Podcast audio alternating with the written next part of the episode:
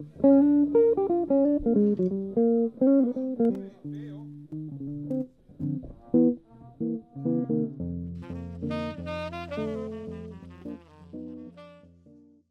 爱的朋友，你们好，欢迎来到城市有事吗频道。我们将寻访与城市相关主题，让我们在云端交流，一同走入城市，关心城市大小事，发生什么事？都市林提供了相当多的功能，但是因为部分生活便利性及美观的问题，导致都市林在营造上并不像想象中的那么容易。那上一集我们有聊到，因为工程啊，或者是修剪不当而导致的一些对都市林不友善的问题。除此之外，还有许多都市林在生态与美观考量上的两难，导致了一些问题。那因为有太多的观点想要和大家再继续分享，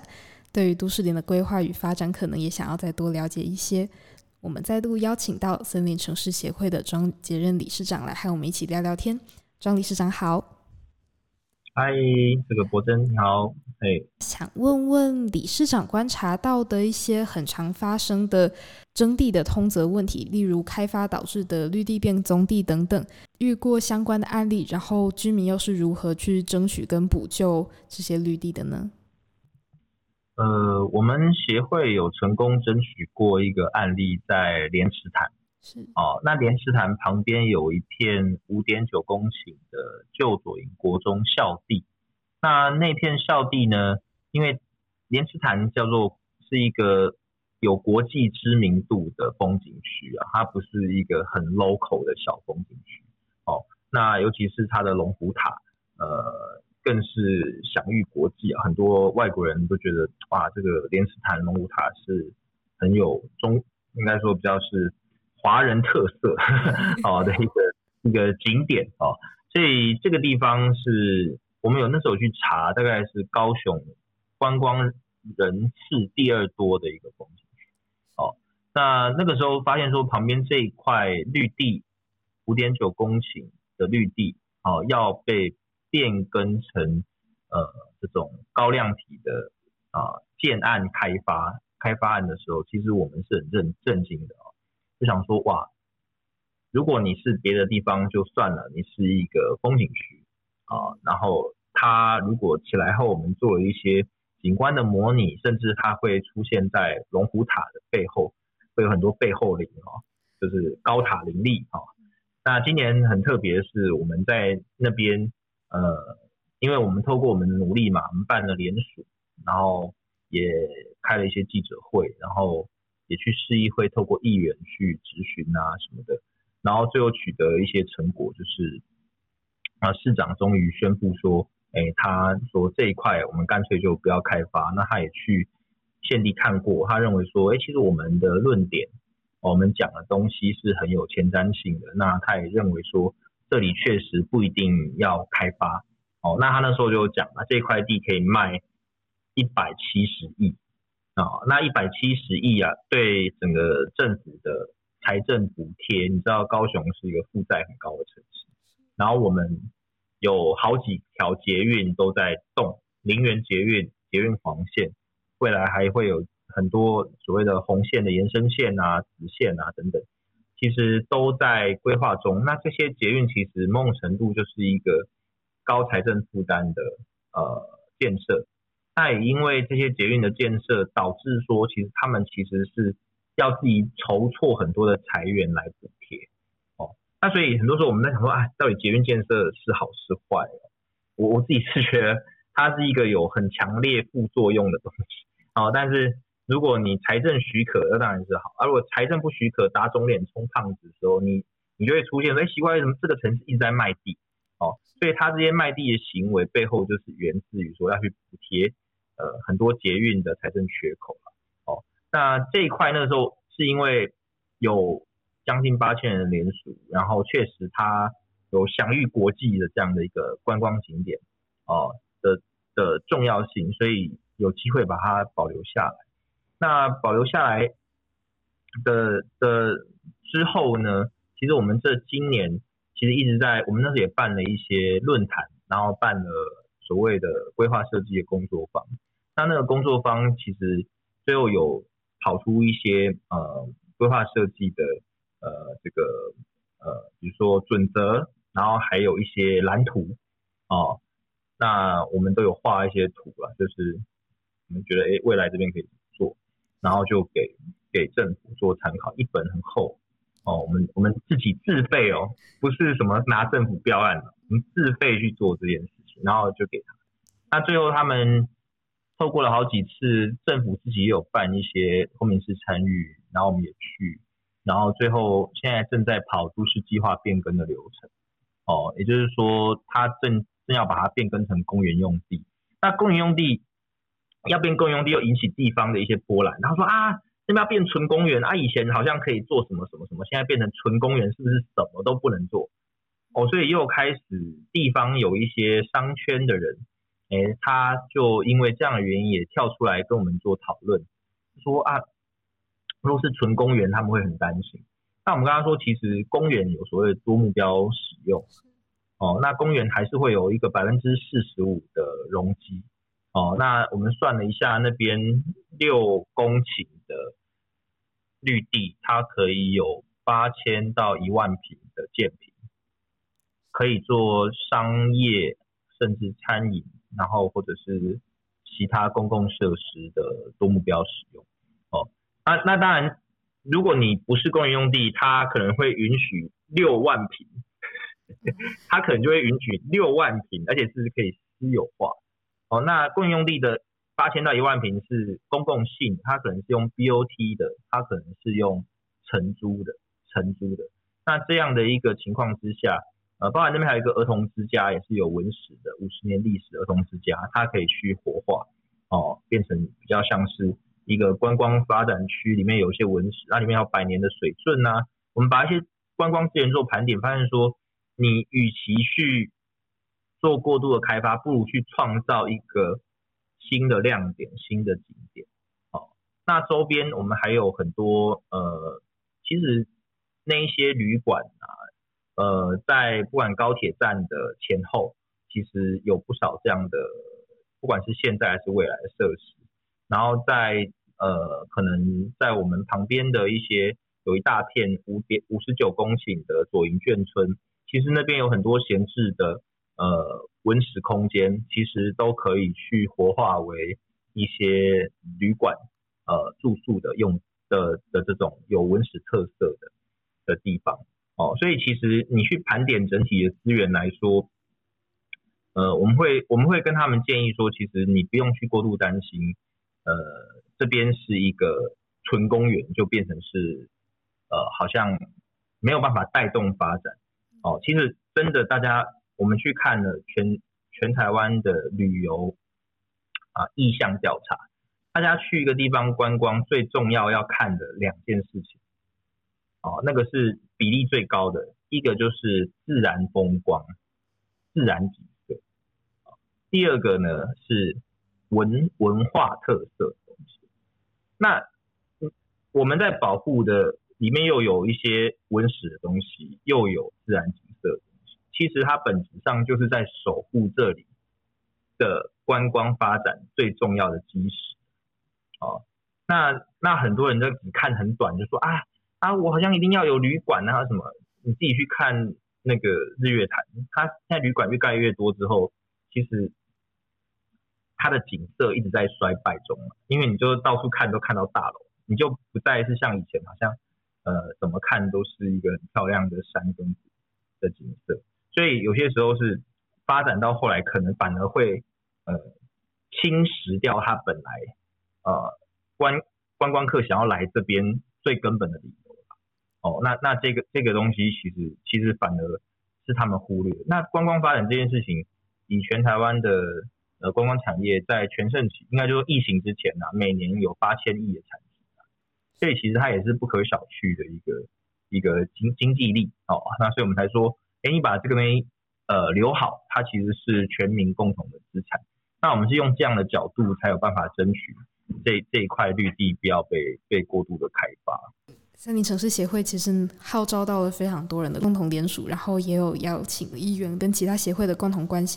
想要问问看理事长，像是刚刚有提到的，可能有。部分民众对于像是维持公园的使用，其实是有一些隐忧的。所以想要问问理事长，多年来在第一现场看到的民众对于都市林的看法是什么？他们有什么比较特别的期待吗？其实，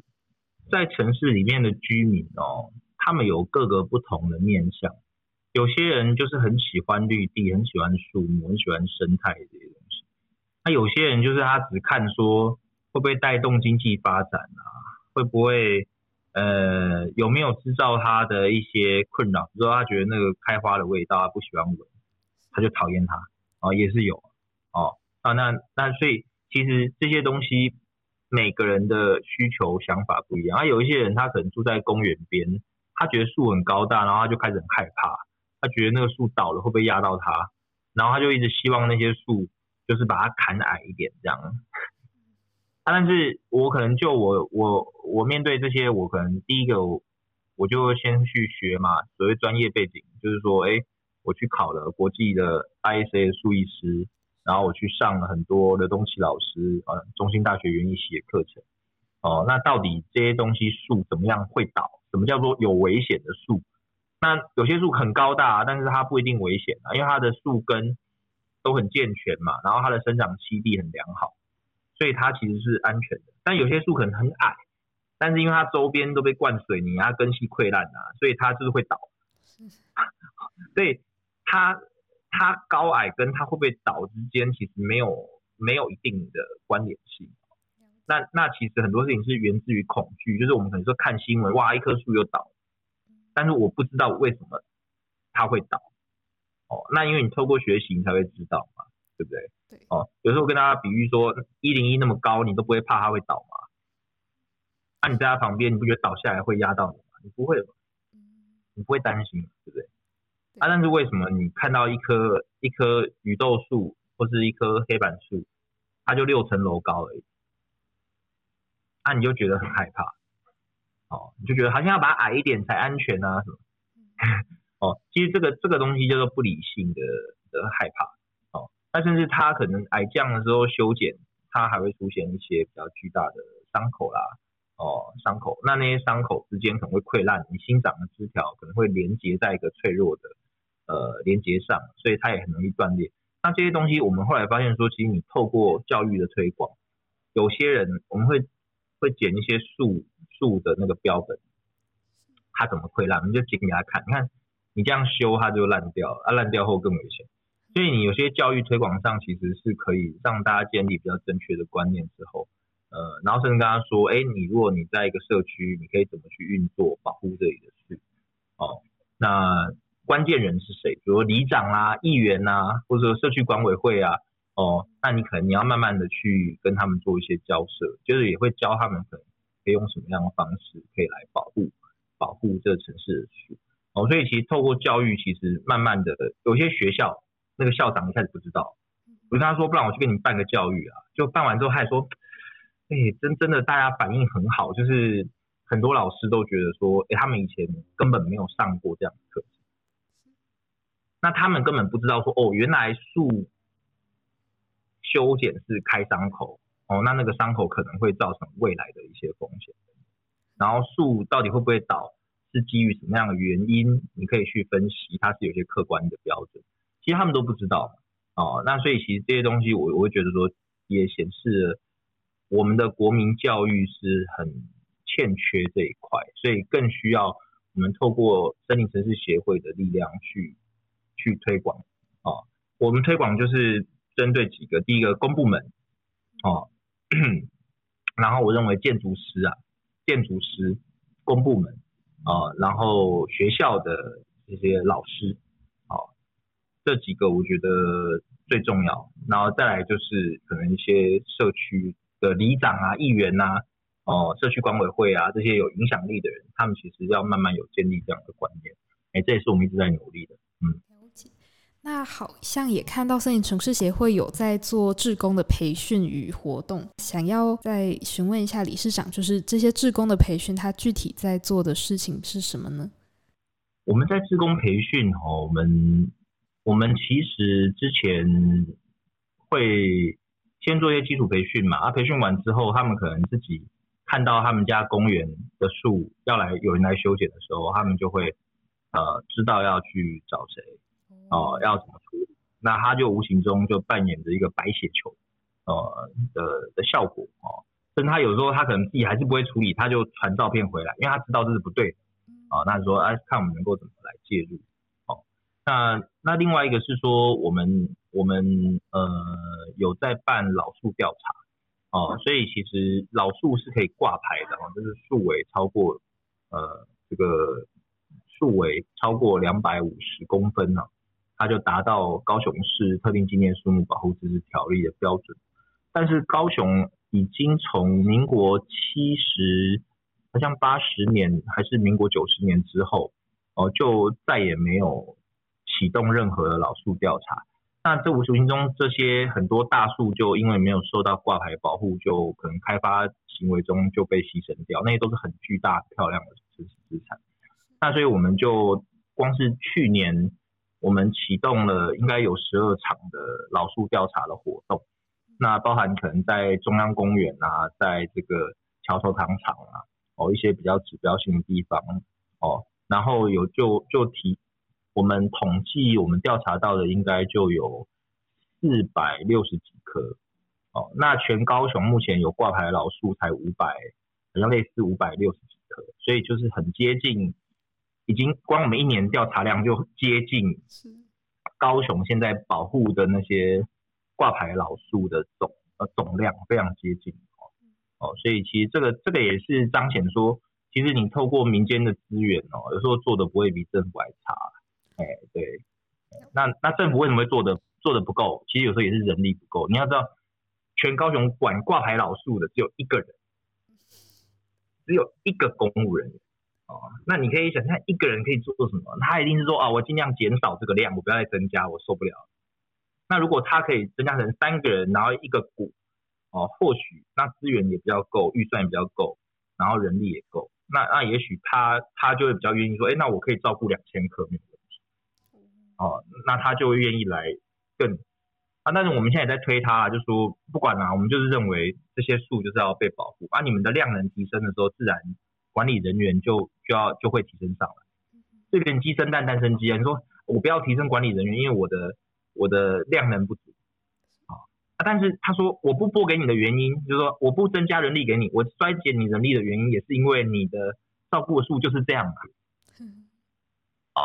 所以所以这个我我们的认知都说，你先提升量，你就是照顾数越来越多的时候，你自然他们就会加人给你。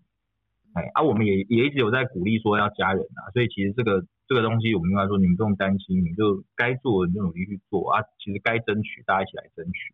哎，对，嗯。刚刚理事长其实有提到，就是莲池潭的后续的公园规划，其实有很多公民式的参与，跟大家有提交了很厚的一些对于他的未来规划的想法。民众打算透过参与式预算来积极规划莲池潭的公园景观嘛？那想要请理事长和我们分享看看，民众对于参与式预算跟一些实际上公园规划后的愿景是什么呢？我我自己是觉得说，这些参与式的预算还是取决于政府的意愿。就是说，他有没有意愿依照我们餐饮师预算的内容去推？因为最后不管你做了什么，最后还是回到政府里面去弄。我们免费弄的，他也可以去参考啊。哦，啊，所以他当他有意愿的时候，其实一切都有可能。那如果他没有意愿的时候，你给他再多，他还是。所以我就我认为首长意志还是蛮重要的。这件事情，我我觉得不管我们怎么联署啦，人很多很多，但是。比如说市长或局长，他们也可以选择说不接受就硬干，是，然后两边就就大家都都就是瞧不定，还就就是就这样啊，因为因为决定权在他手上，那我们只是提供社会压力，希望他在这个压力之下，看看我们给的意见也不是不好的意见。啊，能不能改善？啊，但社会压力不够，有个状况是什么？重担会全部担在首长意志上，就是那是我个人决定不要做这个事情。但是如果哎有一些社会力量起来，其实社会共同决定，那你最后做排版，好，而不是我一个市长自己决定。因为就像他如果决定这件事情哈，我要做公园，是不是还是有一些人希望开发的也是会声音会来？所以为什么联署这件事情很重要？我们证实了这里有八千人，那你们那些在那边叫叫叫的，你们有几个人？联署来看看。哦，联署起来不好意思，两百人，对不对？那你你你这个时候就没什么好讨论的嘛？你就说啊，两边都有声音，但是这边联署了八千人，那那个时候市长他他去去做的时候就就会顺势而为，所以我们认为所有的。这个所谓的参与式设计，它要立基于民意的基础之上，然后立基于说啊主政者的意愿，所以这些东西我觉得都都都是很重要。所以如何扰动这个社会来共同认同这件事情，哦，它才是最终这事情会成功的原因。不是说我好像很厉害，我们去办了一个什么，然后。哇，我们协会把它挡下来，不是，完全不是。它的重点是大家愿意相信说，哦，联署这件事情是可能带动改变的。然后这一份联署单我们寄给市长的时候，我们里面都每个人都有写给市长的话，然后他写的洋洋洒洒，哎，里面八千多个，大家几乎应该是六千多人都有写，然后他们就写下他们的愿景，然后真的看起来是很有分量的一个呃众人的。新希望，哦，所以所以我是觉得说，重点还是你愿不愿意相信说，我们作为公民的力量，哦，那我们协会只是扮演一个呃主要的出头啊发起者，但是如果大家不响应，不可能，不可能成功，哦，那市长对于这样的众人响应，他想要冷处理。那你还是会面临困难哦，所以其实这一切就是有要有众多的因素合合而成啊，它才有可能来承办。哎，嗯，了解。是，虽然我们成功的救左中哦，但是整个高雄这几年因为捷运的这个资金缺口关系，其实它还是有非常多地方在卖绿地，在爱河边我们有一个那个。田丁仓库，哦，现在也是二点多公顷的公园绿地要变成建，就是建地。然后在澄清湖那边还有一个六点多公顷的公园用地，它要把它变为建地。然后 在在那个呃，甚至捷运有一个捷运黄线的机场是挖掉一整片的山。哦很多树的山，哦，然后我们的那个那个捷运林园林园延伸线那边也牺牲了一个二点三公顷的的林园十一号公园，哦，去做 TOD 哦捷运的这种联合开发联开载，哦，所以其实我们会一直有感觉到说整个政府的大方向。还是一直在找绿地来变成开发计划，那他有没有能力去？就是你可以看到说他那个需求是很明显，我只能这样讲。是。那所以我们应该有一个想法是说，我觉得政府应该要去盘点说，好，我目前有的能耐就是这样，那我不应该是说，好像我肚子就这么小，然后我要吃这么多，那吃太多就变成是什么？肠胃不良嘛。它的副作用就会产生，所以你在开发建设的时候，你要怎么去权衡你的财政的需求？你财政就是不够，好，那不够，你说好，反正我就是硬做，然后再去卖卖公园绿地，大量的卖。我我觉得它不是一个呃理想的方式，甚至还有一些是都是被文化保存区的那种文化资产，就是受文资法保护，他要把它解编，就是说我要拿去卖。很多就这样啊，高雄这几这几年，他们就是有感受到，他们为了开发这件事，而且是定定定，就是要在两年内可能要拼四年的业绩哦，就是他们口号嘛，两年拼四年，就是那种有时候有时候当然那是以行政效率上哦，大家会觉得认同，就是我们能够做得到就做，但是有时候你叫做过度扩张你的能耐，你你必须等量交换其他的价值，因为那些价值可能如果绿地卖掉，你永久就没有那个绿地，就没有那个绿地，哦，你就开发掉了，对不对？但是你我们高雄的这个绿绿覆率始终还没有达到法定，可能我们都市计划法要求的。要百分之十的绿地，甚至全世界先进国家可能他们会到百分之二十的绿地，他们都没有到那样的一个一个比例的时候，你其实是可以谨慎去思考说，其实这些绿地对对整个都市来说，我觉得它的价值，哦哦，所以其实其实这个点我们还是觉得。你在开发行为上有时候慢一点哦，然后不要牺牲那么多其他的价值，我我我觉得不不一定是坏事，不一定是坏事。谢谢理事长今天跟我们分享这么多跟民众参与或者是绿地呀、啊、都市里应该如何规划的一些议题跟经验。理事长也有提到说。其实这些都是跟民众他的参与度，或者是跟首长他们的关心的程度都有关系。像是在上一集理事长也有提到说，台北市对于生活品质的要求可能更高，所以有更多人愿意参与进都市里。那想要有更好的一个都市的生活品质跟环境的话，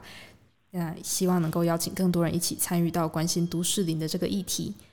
从上一集的工程到这一集，我们从通则性的问题慢慢发展出民众对于城市对于都市林的一些期待跟想法，